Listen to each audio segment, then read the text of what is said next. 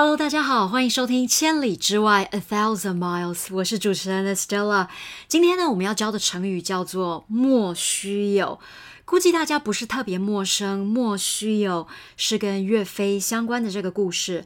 那么今天的主角呢，就有岳飞和秦桧。虽然故事有点感伤，不过依旧相当的精彩。由我们中文课的宋老师来说给大家。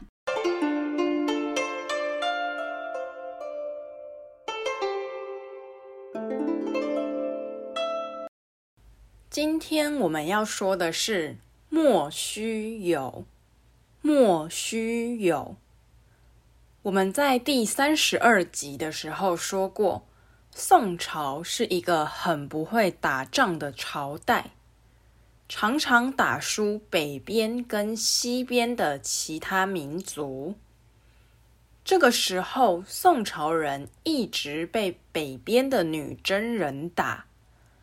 打到宋朝原本的皇帝被女真人抓走，不知道皇帝到底是不是还活着，所以大家就找了皇帝的儿子到南边当新的皇帝。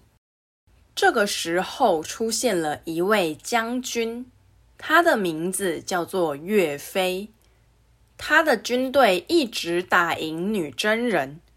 让百姓都觉得岳飞一定可以把女真人赶走。岳飞也一直想把被抓走的老皇帝救回来。新皇帝看到岳飞这么厉害，有可能把老皇帝救回来，就开始害怕了。因为如果老皇帝真的被岳飞救回来，自己不就不能当皇帝了吗？所以新皇帝其实是不想岳飞打赢的。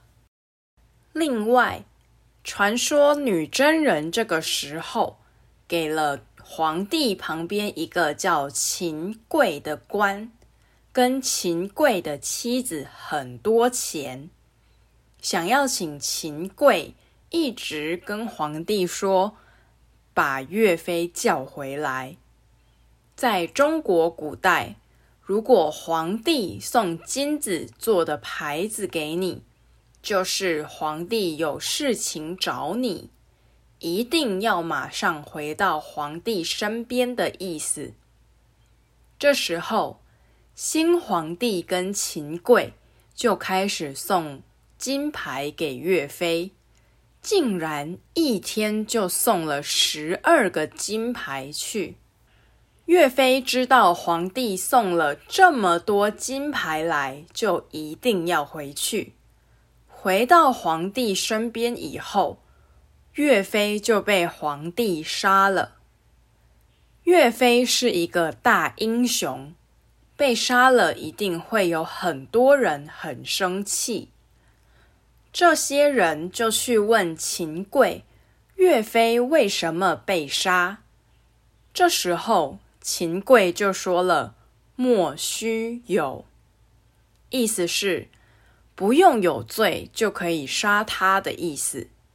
后来的人盖了岳飞的庙，岳飞庙的门口有两个人跪在地上，求岳飞原谅他们。这两个人就是秦桧跟秦桧的妻子。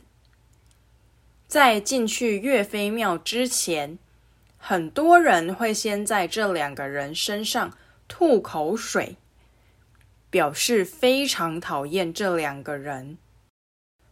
如果你有机会到岳飞庙去的话，也可以去看一看门口有没有跪着。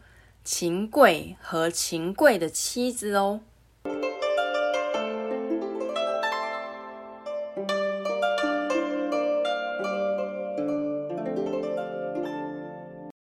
莫须有可以用在一个人没有做坏事，但是被很严重的处罚。可以说，岳飞明明就是大家的英雄。却因为莫须有的原因被杀。